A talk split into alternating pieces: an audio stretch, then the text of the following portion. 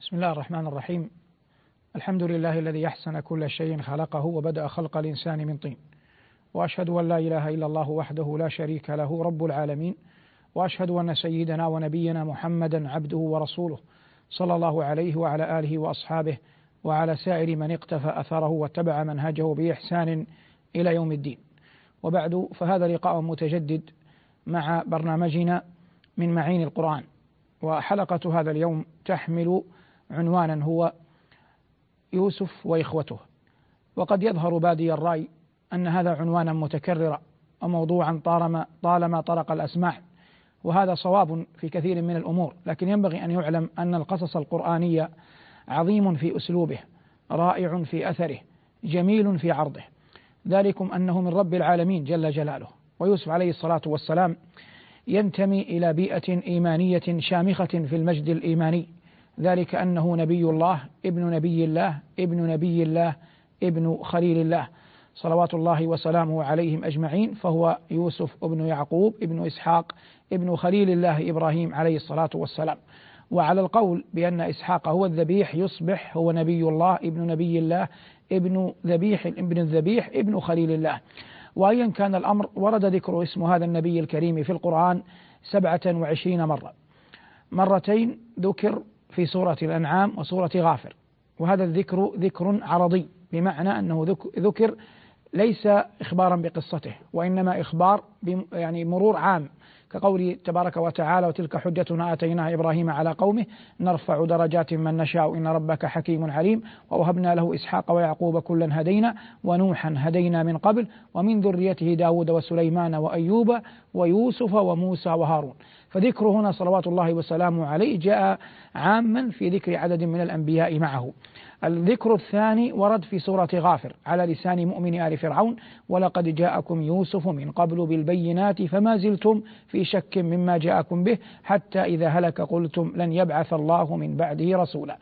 أما بقية الذكر وهو خمسة وعشرون مرة فإنما ورد في سورة يوسف. وسورة يوسف تختلف عن غيرها من السور القرآن أن الله جل وعلا ذكر أنبياءه موسى وشعيب وهارون ونوح وغيرهم عليهم الصلاة والسلام أجمعين. ذكرهم في أخبار متفرقة. فلا يوجد في في القرآن نبي ذكرت قصته مجملة من أولها إلى آخرها في سورة واحدة إلا نبي الله جل وعلا يوسف. ذكر في سورة سميت هذه السورة باسمه هي سورة يوسف. وقد قال بعض العلماء في بيان ذلك وهذا قول جيد. قالوا إن قصة يوسف بدأت بالرؤيا. التي عرضها على أبيه يعقوب. فلم يكن من المناسب أن تتفرق وإنما جمع شملها وفصولها وأحداثها تبعا بعضها وراء بعض حتى انتهى الأمر إلى تعبير تلك الرؤيا. قال يا أبتي هذا تأويل رؤياي من قبل قد جعلها ربي حقا. فالأحداث وقعت ما بين حدوث الرؤيا وما بين تأويل الرؤيا وهو وقوعها. ما بين حدوثها في الأول نعني أن يوسف رأى الرؤيا. ثم وقعت أحداث عظام حتى وصل الأمر إلى قوله عليه السلام هذا تأويل رؤياي من قبل قد جعلها ربي حقا إلى آخر الآيات. هذه قصة يوسف على وجه الإجمال. ورغم أننا نسمع قصة يوسف كثيرا نسمعها قرآنا يقرأها الأئمة في التراويح في صلاة الفجر في صلاة العشاء الآخرة في غيرها نقرأها يقرأها المؤمن إذا قام الليل. إلى غير ذلك نقرأها في المدارس في مراحل تعليمنا الجامعي وغيره. لكن تبقى هذه السورة صورة ذات أثر عظيم في نفس كل مؤمن رغم أنه يقرأها كثيرا. على هذا من الصعب جدا أن نحاول أن نعرج على أخبار شائعة أو ذائعة عن هذا عن نبأ هذا النبي الكريم. فالإنسان يرضى بنفسه جملة أن يقول قولا مرددا أو قولا مكررا. صحيح أننا لا نستطيع أن نصطنع أحداثا معاذ الله في القصة نفسها فالقصة هي القصة لكن ما يستنبط منها ينبغي أن نحاول أن نقدم ولو شيئا يغلب على الظن أنه جديدة تخصب الأرض فلا أقربها رائدا إلا إذا عز حماها. لا يراني الله أرعى روضة سهلة الأكناف من شاء رعاها. نقول مستعينين بالله جل وعلا. يعقوب عليه الصلاة والسلام ابن لإسحاق. رزق بجملة من الأولاد. وظاهر الروايات التاريخية أنه هاجر عن الأرض التي فيها والده إسحاق. لما هاجر من الله عليه بجملة من الأولاد. الذكور. منهم يوسف. لأمر ما أراده الله ولحكمة لحكمة يقتضيها فعل الرب جل وعلا وقع يوسف في قلب أبيه موقعا لم يقعه إخوته من قبل. هذا الموقع أدنى منه قليلا بنيامين أخوه. وبقية الإخوة لهم حظ من أبيهم لكن ليس ليس ليسوا كحظ يوسف. هذا الأمر أثار في الإخوة شيئا من الضغائن شيئا من الحديث. فكان جل كلامهم الجانبي الهامشي عندما يختلي بعضهم ببعض عن هذا الأمر. فكان همهم الأكبر أن يخلو لهم وجه أبيهم. وهذا تعبير قرآني. يخلو لكم وجه أبيكم. ومعنى يخلو لكم يعني لا يبقى يوسف منافسا لكم في القربى والنيل من عطاء أبيكم. على هذا قرروا أن يقتلوه. قبل ذلك يلهم الله يوسف أنه يرى رؤيا أن أحد عشر كوكبا والشمس والقمر يسجدون له. يفزع هذا الغلام الصبي الصغير قبل أن يعلم بما طوى الغيب له يفزع إلى أبيه يخبره يفقه الأب أن هذا الابن سيكون له شأن كبير. فيقول له لا تقصص رؤياك على إخوتك لا يوجد داع لأن تكشف أوراقك تخبر بمآلك بمآلك فإن هذا سيثير الضغائن عليك وما أنت فيه يكفيك. كتم يوسف الرؤيا كما أوصاه أبوه. لكنه لكن الإخوة في منأى آخر كان همهم أن يخلو لهم وجه أبيهم. تشاوروا فيما بينهم قرروا أن يأخذوا يوسف معهم إلى البرية فيتخلصوا منه بدأوا أولا بالعنف اقتلوا يوسف ثم ما زالوا يتخلون تغلب عليهم عاطفة الأخوة لا تقتلوا يوسف اطرحوه أرضا يخلو لكم يعني آراء عبارات آه، أشياء من التشاور تقال كلها أهون من الأخرى. الرقة تبقى غالبة على الإخوة. قدر الله أن يقنعوا أباهم. ولا أريد أن أفصل فيما هو معروف. أخذوا يوسف ذهبوا إلى البرية رموه في غيابة الجب كما حكى الله جل وعلا في القرآن. عادوا مروا على في طريقهم على شاه ذبحوها. كانوا قد نزعوا قميص يوسف قبل أن يلقوه في غيابة الجب. لطخوا دم الشاه بالقميص وقدموا إلى أبيهم في الليل والعرب تقول الليل أخفى للويل. دخلوا على أبيهم. كان الحديث مع أبيهم قبل أن يأخذوا يوسف يقولون لئن أكله الذئب ونحن عصبة إنا إذا لخاسرون. لا يعقل يا أبانا أن يأكله الذئب ونحن جمع من الرجال. هذا العذر المسبق جعلوه عذرا تاليا مما يكشف ألاعيبهم. قال وجاءوا أباهم عشاء يبكون. قالوا يا أبانا إنا ذهبنا نستبق نلعب نجري. وتركنا يوسف عند متاعنا أصغرنا أقلنا شأنا لا يقدر على مجاراتنا بدهي أن نضعه عند الثياب. وهذا يحصل حتى إلى اليوم. في ألعاب الأطفال الضعفاء من الأطفال يؤكل إليهم مثل هذه الأمور. ولا يؤكل إليهم هذه مثل هذه الأمور ظنا بالقوة بهم وإنما تحقيرا لشأنهم. قال الله جل وعلا وجاءوا أباهم عشاء يبكون. قالوا يا أبانا إن ذهبنا نستبق وتركنا يوسف عند متاعنا فأكله الذئب. الذئب الذي أخبرتنا أيها الأب الصالح من قبل أنك تخشاه على يوسف وقع منه الأمر فجاءوا بنفس الأمر الذي كان يخشاه يوسف. يقول بعض المفسرين من المعنيين بالأخبار التاريخية والعلم عند الله أنهم أتوا بقميص يوسف كامل وفاتهم أن يقطعوه أن يمزقوه. فيقولون إن يعقوب حمل القميص وقال أي ذئب عاقل هذا أكل ابني وترك قميصه. تمر بالإنسان أحيانا لحظات يعجز فيها عن العمل لا عن القرار. قرار شيء ذهني فكري لكن العمل يحتاج إلى أعوان. فإذا فقد الأعوان لا تستطيع أن تنفذ القرار. كان علي رضي الله عنه وأرضاه يقول لا رأي لمن لا يطاع. فكان علي رضي الله عنه بمنزلة عظيمة من العلم والرأي. لكنه لم يرزق أعوانا يعينونه ولذلك آل أمره إلى ما آل إليه رضي الله عنه وأرضاه. المقصود هذا الأمر وقع ليعقوب فقال عليه الصلاة والسلام كما حكى الله عنه فصبر جميل والله المستعان على ما تصفون. هذا فصبر جميل والله المستعان كان يعقوب يعلم يقينا بما أفاء الله عليه من العلم أن يوسف لم يمت لأن موت يوسف في هذه السن وهو صغير يعارض الرؤيا والرؤيا حق رؤيا الأنبياء حق.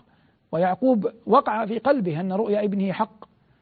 فكونه يسجد له أحد عشر كوكبا والشمس والقمر ينافي أن يموت في الصغر. إنما هذا مجد تالي وأمر عظيم سيفي إليه يعقوب يوسف عليه الصلاة والسلام. على الجانب الآخر مرت سيارة. سيارة في اللغة جمع سيار. كما نقول رحالة جمع راحل. مروا بقدر الله. ألقوا دلوهم. تعلق يوسف به بقدر الله. خرج يوسف بيع في سوق بيع بيع زاهد بيع من لا يرغب فيه.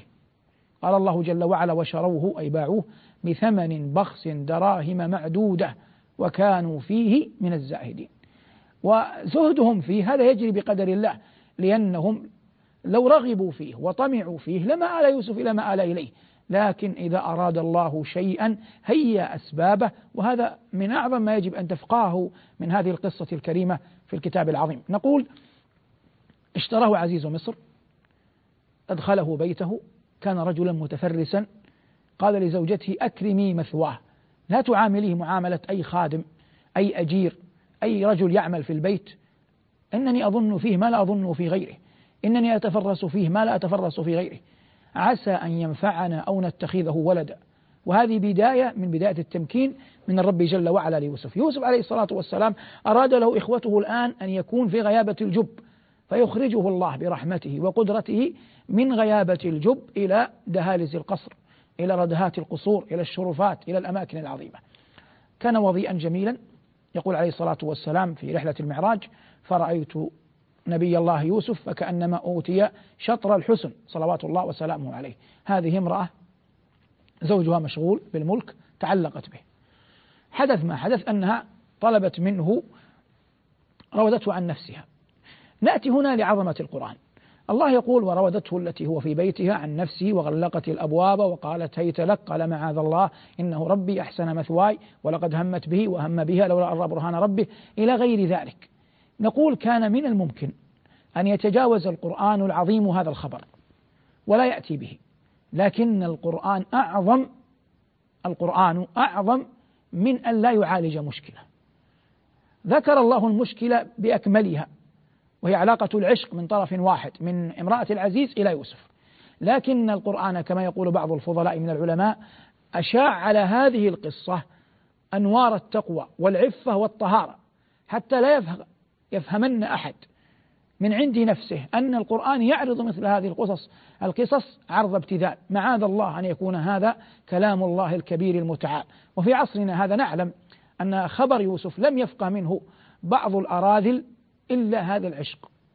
فصور فيلم عرض في في شاشات السينما وغيرها يصور العشق الذي بين يوسف وبين امرأة العزيز. طبعا لبس أسماء غير الأسماء لكن آه يعني كونهم غيروا في الأسماء لا يغير من الحقائق شيئا التي أرادوها. وإن كان الذي أرادوه وما بنوا عليه باطل في أفهامهم في أفهامهم. الذي يعنينا أن القرآن أعظم من أن يتجاوز مشكلة بدعوى أنه لا يعجز عن حلها لكنه ذكرها وذكر لباس التقوى والعفة والطهارة التي أحاط بها. قال معاذ الله إنه ربي أحسن مثواي إنه لا يفلح الظالمون. الأنبياء أحرار أوفياء. ولهذا كان يوسف وفيا مع سيده. قال إنه ربي أي سيدي أحسن مثواي. لا يعقل أن رجلا يكرمني ويأمر بإكرامي فأخونه في زوجته وهو من قبل ذلك وبعده يخشى الله الكبير المتعال. ولهذا يقولون إنهم إنها امرأة العزيز لما أرادت أن تراود يوسف غطت صنما كان في الدار كانوا أهل وثنية. فقال لها تخشين من صنم لا يعقل ولا يسمع ولا يبصر ولا تريدين أن أستحيي من الكبير المتعال. صار أخذ شد بينهما فر منها تبعته شدته من الخلف قد قميصه فإذا بالسيد بالزوج على الباب. بادرته قائلة ما جزاء من أراد بأهلك سوءا؟ وكان ما زال في قلبها من التعلق ليوسف. فلم تذكر القتل خوفا من أن يموت. أرادت أن يكون يوسف بقربها. قالت ما جزاء من أراد بأهلك سوءا إلا أن يسجن أو عذاب أليم. دافع عن نفسه بطبيعة الحال. قال هي راودتني عن نفسي. والحر الأبي المؤمن القوي يدافع عن نفسه. يقول عمر رضي الله عنه وأرضاه إني ليعجبني الرجل إذا سيم خطة ضيم أن يقول لا بملء فيه. فدافع نبي الله عن نفسه قائلا هي راودتني عن نفسي. فوقع أن شهد أن شهد الشاهد لم يذكر القرآن ماهية هذا الشاهد ذكر أنثى صغير كبير لكن قال وشهد شاهد من أهلها إن كان قميصه قد من قبل فصدقت وهو من الكاذبين وإن كان قميصه قد من دبر فصدق فكذبت وهو من الصادقين. فلما رأى أي العزيز قميصه قد من دبر قال إنه من كيدكن إن كيدكن عظيم. ثم أراد أن يطوي الموضوع وهذا شيء جيد.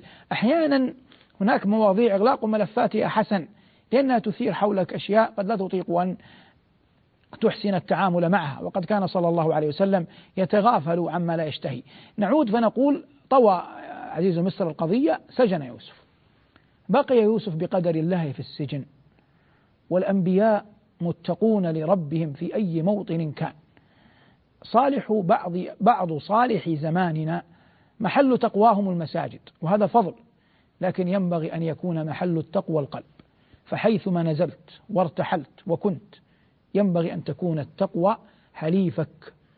فيوسف في السجن هو يوسف في القصر ويوسف في القصر هو يوسف في البيت في البادية عند أبيه.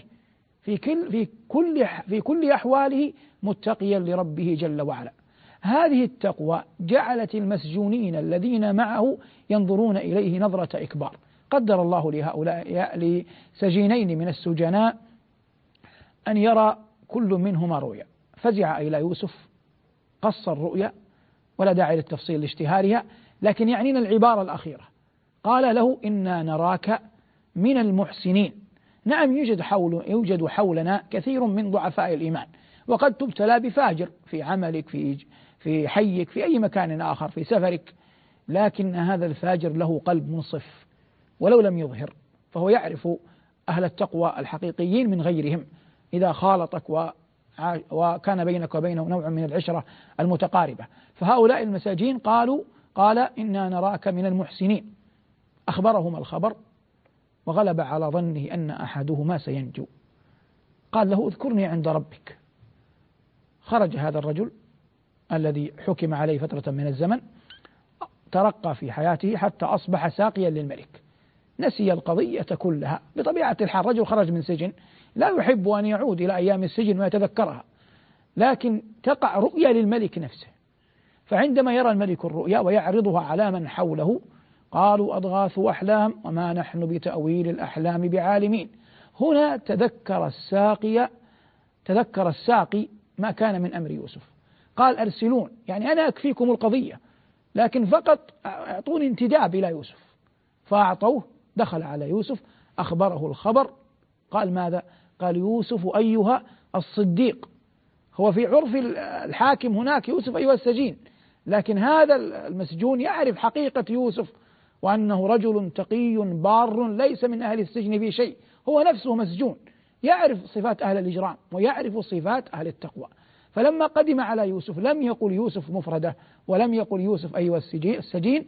قال يوسف أيها الصديق أفتنا في سبع بقرات سمان عرض عليه الرؤيا. عبر يوسف الرؤيا. ذهب الساقي إلى الملك عرض عليه تعبير الرؤيا. طبعا أنت تتكلم الآن ملك عن سجين.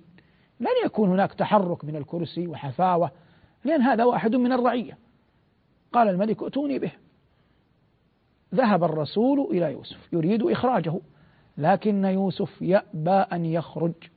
قال ارجع إلى ربك ارجع إلى سيدك ارجع إلى الملك.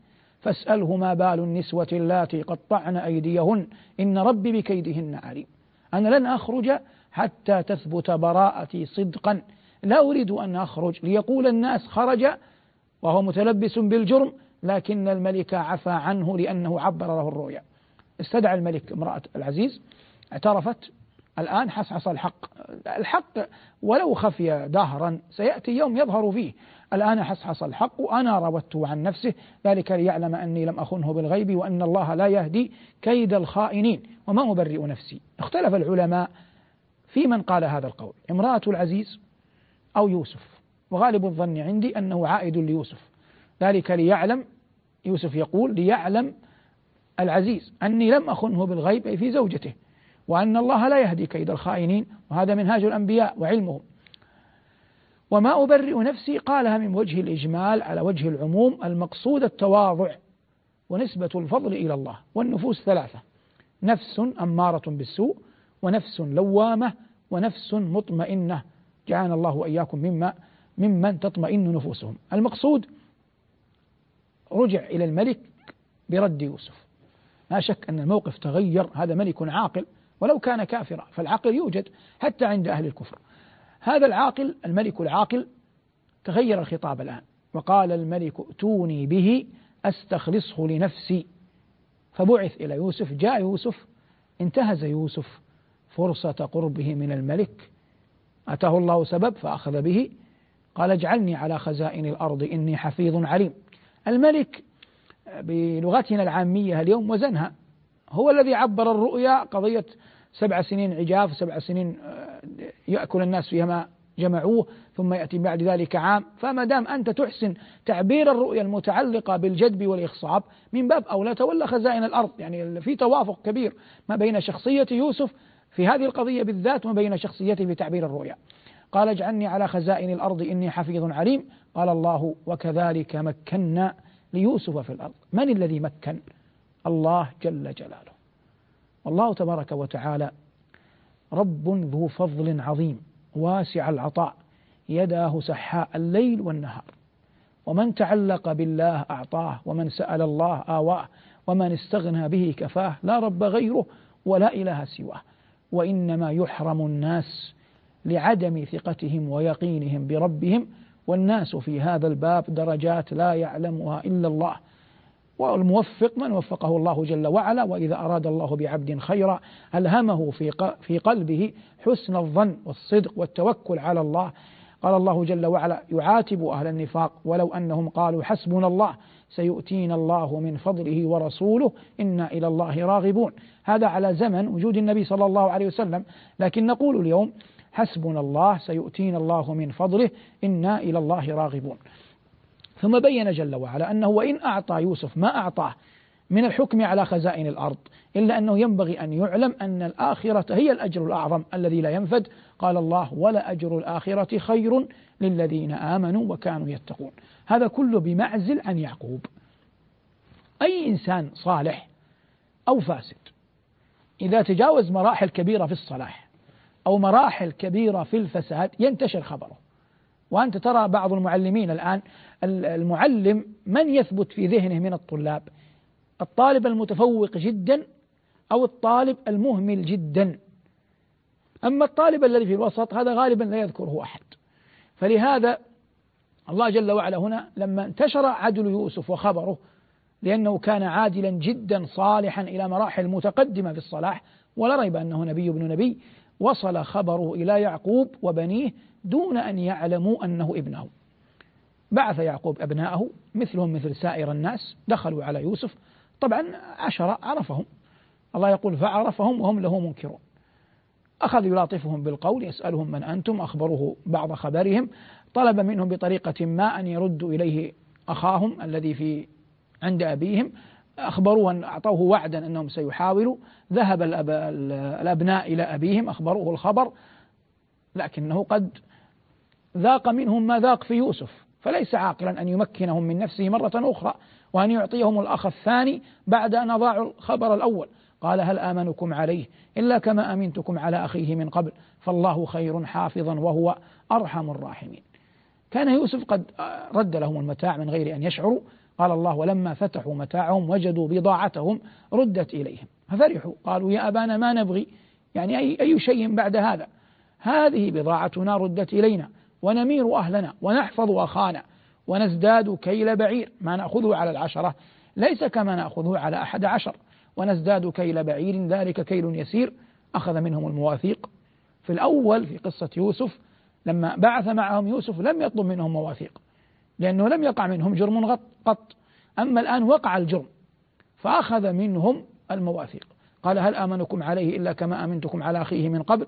فالله خير حافظا وهو أرحم الراحمين. ولما فتحوا متاعهم وجدوا بضاعتهم ردت إليهم. قالوا يا أبانا ما نبغي هذه بضاعتنا ردت إلينا. ونمير أهلنا ونحفظ أخانا ونزداد كيل بعير ذلك كيل يسير. رجع يوسف رجع الإخوة ومعهم أخوهم بنيامين. أخذ يوسف بنيامين لوحده أخبره الخبر وأمره أن يكتمه. ثم إنه وضع صواع الملك في رحل أخيه. سارت القافلة ناداها فتية يوسف إنكم لسارقون أنكروا أن يكون هناك سرقة أصلا قالوا ماذا تفقدون؟ فأخذ يبحث ويقولون إنه كلما فتح إناء أحدهم يستغفر الله يقول أستغفر الله مما رميتكم به مما رميتكم به حتى وصل إلى أخيه بنيامين فاستصغره وقال أما هذا ما أظنه أخذ شيئا فألح عليه الإخوة أن يفتحه ففتحه. قال الله تعالى فوجد السقاية في رحل أخيه. لما وجدها اضطر أن يأخذه بمقتضى الحكم الذي والاتفاق الذي بينهم وبينه. تشاوروا فيما بينهم حاولوا معه يلاطفوه في القول يعني يعرض عليه القصة يستعطفوه يخبروهم يخبروه بخبر أبيهم وهو يعلم من أبا من أبوهم لكنه أراد أن تمضي قدر الله. ويوسف لم يكن مستعجلا. وهذه إحدى الطرائق في الوصول لكثير من الغايات. المقصود رجعوا إلى أبيهم. أخبروه الخبر ذكره فقد بنيامين فقد يوسف. فقال كما أخبر الله جل وعلا وتولى عنهم وقال يا أسف على يوسف وابيضت عيناه من الحزن فهو كظيم. الكظيم من يكتم أي لا نياحة لا صراخ لا عويل لا أن يشتكي الله إلى خلقه.